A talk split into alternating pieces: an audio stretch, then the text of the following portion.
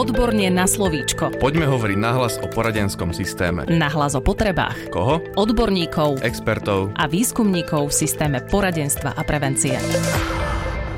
Podcastu Odborne na slovičko vás opäť pozdravuje Darina Mikolášová a dnešným dielom uzavrieme sériu podcastov zameraných na prevenciu rizikového správania detí a mládeže. Hostkou v našom štúdiu je psychologička Karin Gálová, s ktorou sa budeme rozprávať o vytváraní a posilnení pozitívneho sebaobrazu ako jednej z fóriem prevencie. Vítajte v štúdiu. Dobrý deň. Ja ešte dodám, že pôsobíte vo výskumnom ústave detskej psychológie a patopsychológie ako interná expertka týmu Národného projektu Usmerňovať pre prax. Poďme rovno k téme.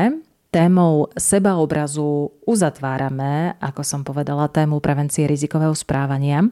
Prečo je podľa vás v rámci prevencie rizikového správania tak veľmi dôležité zamerať sa práve na utváranie pozitívneho sebaobrazu? Pokiaľ má človek vytvorený pozitívny sebaobraz a pozitívny vzťah k sebe samému, je pravdepodobné, že bude pozitívnejšie vnímať aj svoje okolie a svet vo všeobecnosti. To môže vytvárať určitú rezilienciu voči rizikovému správaniu.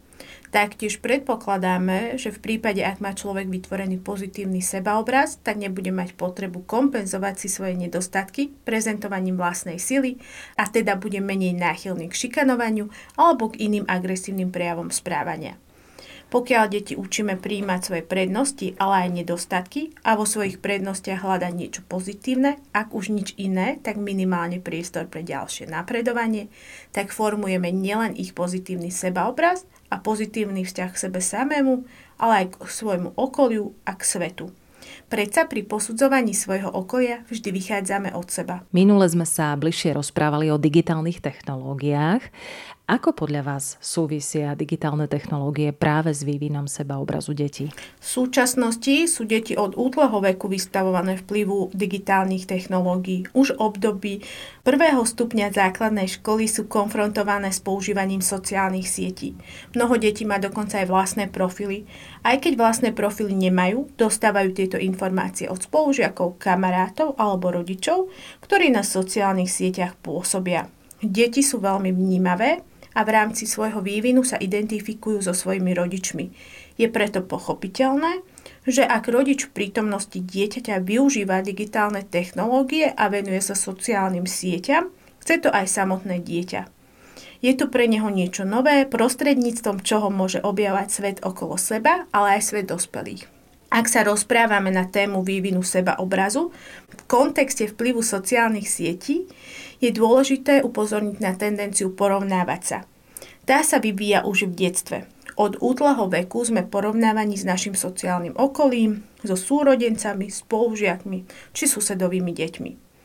Tieto tendencie a postoje našich rodičov a neskôr aj autorít si znútorňujeme a sami sa začíname porovnávať napríklad so sestrou, ktorá má lepšie známky, s bratom, ktorý je športovo zdatnejší alebo so spolužiačkou, ktorá má krajšie vlasy.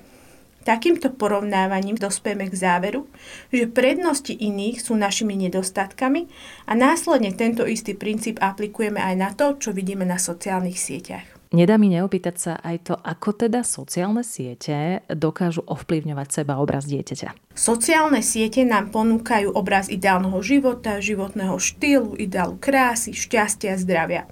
Týmto spôsobom nám prezentujú pokrivený obraz o svete ako takom. Pokiaľ obsah zo sociálnych sietí nevnímame kriticky, časom dospieme k záveru, že životy iných sú zaujímavejšie, lepšie, šťastnejšie. To môže vyústiť do pokrivaného sebaobrazu a to práve prostredníctvom porovnávania sa s tým, čo vidíme. Deti si veľmi často volia svoje ideály, známe osobnosti, modelky, hudobníkov, hercov, športovcov, prípadne reprezentantov určitého hnutia, komunity, hudobného smeru, s ktorými sa identifikujú a chcú sa na nich čo najviac podobať. Začnú porovnávať svoj fyzický vzhľad, spôsob života, správania, úspešnosť s tým, čo tieto osoby prezentujú na sociálnych sieťach. Väčšinou je to obsah pozitívne ladený, prezentujúci určitý ideálny stav. Takéto porovnávanie sa zväčša vyvolá o jedincov negatívne emočné ladenie, frustráciu z vlastnej nedostatočnosti a potrebu niečo zmeniť, aby dosiahli svoj vysnený ideál. Tie osoby, ktoré majú najväčší vplyv na sociálnych sieťach, tzv. influencery, sa živia reklamou a prezentovaním produktov, o ktorých tvrdia, že práve vďaka ním dosiahli svoje ciele. Zväčša sú to produkty dietného, kozmetického, módneho či fitness priemyslu, estetickej medicíny a mnohých ďalších. Tvrdia, že len ak bude človek krásne nalíčený, oblečený, štíhly, vyšportovaný, zdravo sa stravujúci a používajúci presne tie výživové doplnky, ktoré prezentujú oni, bude človek šťastný. Týmto spôsobom influencery zvyšujú hodnotu reklamovaných produktov a napomáhajú ich predaju, čím zarábajú aj oni sami. Často sa u nich dokonca stretávame s tvrdeniami, ktoré si protirečia. Obzvlášť zraniteľné sú v tomto prípade deti a mladiství, ktorí tieto informácie prijímajú nekriticky a identifikujú sa s nimi. Ak máme byť k sebe úprimní, často ani my dospelí nedokážeme tieto informácie selektovať a preberáme tieto vzorce správania. Tak ako môžeme očakávať od detí bez dostatočnej edukácie v tejto oblasti, aby boli kriticky voči informáciám, ktoré príjmajú zo sociálnych sietí. A v čom konkrétne vy vidíte problematické prezentovanie ideálov na sociálnych sieťach? Ďalšou problematikou, ktorá úzko súvisí s ideálmi, ktoré sociálne siete prezentujú, sú pocity vlastnej nedostatočnosti vyvolané porovnávaním sa. Pri porovnávaní sa s nejakým ideálom alebo aj konkrétnou osobou venujeme veľkú pozornosť tomu, čo my nazývame vlastnými nedostatkami a prikladáme im oveľa väčšiu váhu než našim prednostiam. Takéto správanie znižuje sebavedomie a pocit vlastnej hodnoty jedinca. To samozrejme vyvoláva negatívne emócie, ktoré môžu vyústiť do rôznych psychických ťažkostí, v niektorých prípadoch až psychických porúch. Rada by som sa spýtala, akú úlohu môže zohrávať práve škola po vytváraní pozitívneho sebaobrazu dieťaťa? Najvhodnejšie je, ak má škola vlastných odborných zamestnancov, v ideálnom prípade celý školský podporný tím. Ak chceme s deťmi pracovať na posilnení pozitívneho sebaobrazu, je potrebné mať s nimi vytvorený dôverný vzťah.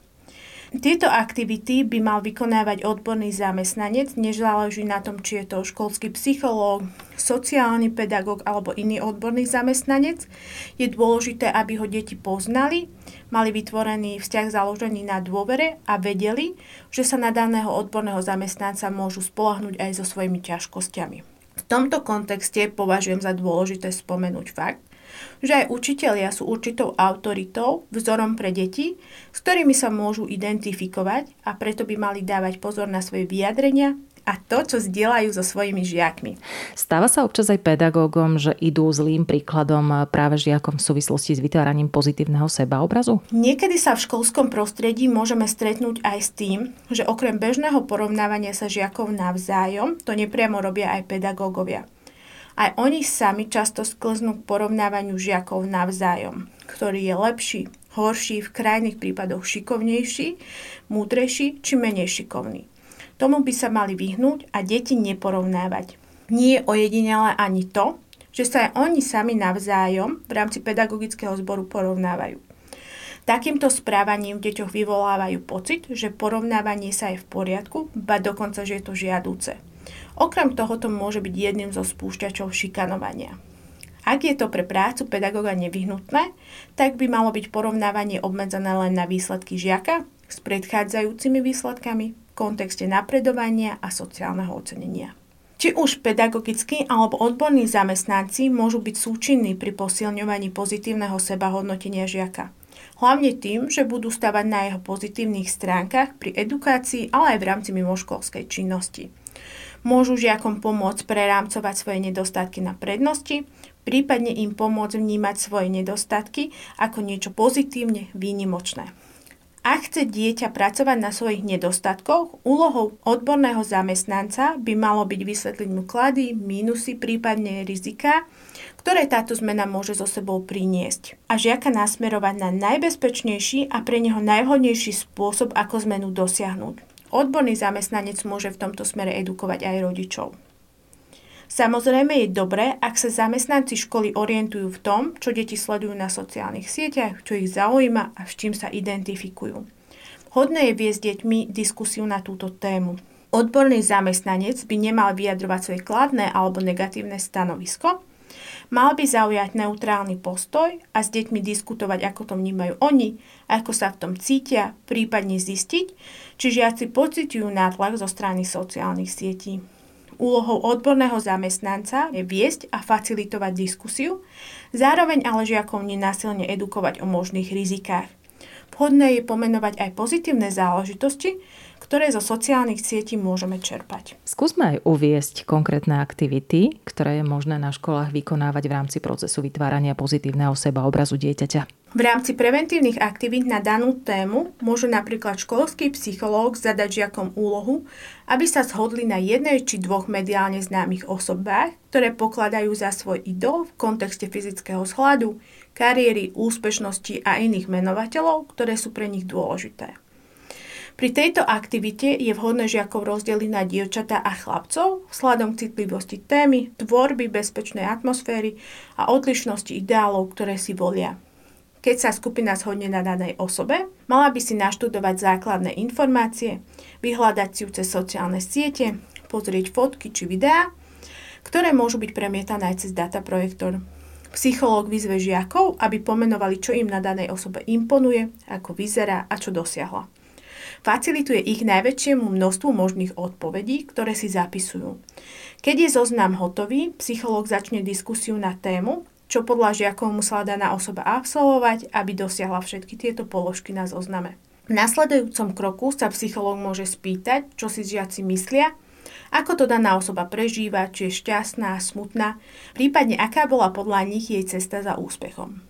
Zároveň sa diskutuje aj o pocitoch a názoroch samotných žiakov, ako to oni vnímajú a ako sa v tom oni cítia. Okrem vedenia a facilitácie diskusie je úlohou psychológa vzdelávať žiakov o sociálnych sieťach, o rizikách, ktoré zo sebou prinášajú, o ideáloch, ktoré sú prezentované, o reklamách, o retušovaní fotografií aké sú rozdiely medzi prezentovaním sa na sociálnej sieti a v realite a o mnohých ďalších témach, ktoré sa v priebehu diskusie vykryštalizujú. A čo napríklad môžeme uviesť ako konkrétny príklad? Je správne poukázať aj na pozitívne stránky danej osoby? Napríklad, ak daná osoba podstúpila plastickú operáciu, tak upozorní žiakov o tom, aké rizika to so sebou prináša.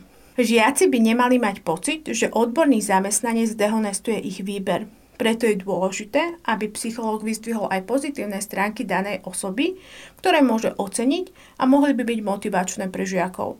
Napríklad vzdelanie, ochota pomôcť, schopnosť hrať na hudobný nástroj, charitatívne zameranie, húževnatosť a iné. Samozrejme, diskusia môže byť vedená aj na mnoho ďalších tém, ktoré sa objavia. Napadá vám ešte nejaká konkrétna aktivita odborného zamestnanca so žiakmi na ich utváranie pozitívneho sebaobrazu? Ďalšou veľmi dobrou aktivitou na vytváranie pozitívneho sebaobrazu, ale aj stmelenie kolektívu je nalepiť žiakom na chrbát papieriky s inštrukciou, že každý môže každému napísať na chrbát odkaz o tom, čo sa mu na ňom páči, za čo ho obdivuje a má rád. Dôležité je uvieť, že sa má jednať len o pozitívne záležitosti. Ak nevedia napísať nič pozitívne, tak radšej nech nepíšu nič. Psychológ dozerá, aby žiaci vykonávali inštrukcie správne, aby sa vyhli negatívnym komentárom a aby nikto nezostal bez odkazu. Ak žiak nevie, či jeho vyjadrenie pozitívne alebo nie, tak sa môže poradiť s prítomným psychológom. Po ukončení aktivity si žiaci sadnú do kruhu a prečítajú, čo o ňom napísali spolužiaci. Psychológ sa pýta, či sa dozvedeli niečo nové a aké pocity to v nich vyvoláva. Úlohou psychológa je edukovať žiakov o tom, aké dôležité je ocenenie prednosti druhých, vyjadrenia toho, čo na nich obdivujeme, ale aj o potrebe vedieť tieto komplimenty prijať a oceniť sám seba. Na to nadvezuje ďalšia aktivita. Žiaci opäť sedia v kruhu a hádžu si medzi sebou loptu. Kto loptu chytí, musí povedať o sebe niečo, čo sa mu na sebe páči. V prvom kole, v druhom kole, čo rád robí a v treťom kole, v čom je dobrý. Môžu sa pridať samozrejme aj ďalšie kola. Začať môže psychológ sám od seba. Na svojom príklade edukuje žiakov, aby vyjadrenia iných prijímali bez kritiky a posmechu. Stavať môžeme na vlastných emóciách a deťom pripomenúť, aké dôležité je aj pre nás, aby sme boli ostatnými prijímaní nekriticky a bez výsmechu. Je vhodné, ak pred samotnou aktivitou má trieda nastavené svoje pravidlá, ktoré si vytvorili sami, napríklad triedne desatoro a v nich zahrnuté aj body ako nevysmievať sa, príjmať vyjadrenia spolužiakov bez kritiky, aktívne počúvať, neskákať iným do reči a iné. Na záver sa opäť vedie diskusia o pocitoch jednotlivých žiakov, či im bola daná aktivita príjemná alebo nepríjemná a čo sa počas nej dozvedeli. Zameriavame sa na pozitívne emócie, ktoré tieto aktivity vyvolali nielen z prijatia komplimentu, ale aj z dávania. Informujeme o pozitívnom vnímaní sveta, ale aj seba samého, pozitívnom sebaobraze, seba úcte, prečo je to pre nás dôležité. Hlavne byť príjmajúci k sebe aj k ostatným. Tieto aktivity pôsobia osobne na mňa naozaj zaujímavo. Určite je ich ešte oveľa viac. Tieto aktivity je možné obmieniať a využívať ich v rôznych formách. V rámci každej z týchto aktivít je dôležité upozorniť na fakt, že svet nie je čierno veci nie sú len dobré a zlé, že medzi tým je celé spektrum. Ak sme v niečom iný, tak to nemusí byť naša nevýhoda, ale môže to byť aj naša výhoda. Záleží len od uhla pohľadu a od toho, ako narábame s informáciami, ktoré sú nám dané. A hlavne, že sa netreba porovnávať s ostatnými. Ak sa už porovnávame, tak by sme sa mali porovnávať len sami so sebou, s našim minulým ja a vidieť, ako napredujeme. A na záver sa vás ešte spýtam na to, na čo by sme teda mali dbať pri jednotlivých preventívnych aktivitách. V rámci prevencie by sme nemali deti len strašiť, že čo všetko zlé sa im môže stať. To v nich môže vyvolať odpor. Naopak dôležité je podporiť ich a oceniť. A to najlepšie, čo môžeme v rámci prevencie spraviť, je naučiť ich kriticky myslieť a selektovať informácie, ktoré sú im prezentované, aby oni sami vedeli zhodnotiť, čo je pre nich užitočné a čo nie. To bola psychologička Karin Gálová z Výskumného ústavu detskej psychológie a patopsychológie. Bola našou hostkou v podcaste Odborne na slovičko. Veľmi pekne ďakujem, že ste prijali pozvanie do štúdia Výskumného ústavu detskej psychológie a patopsychológie. Ďakujem za pozvanie.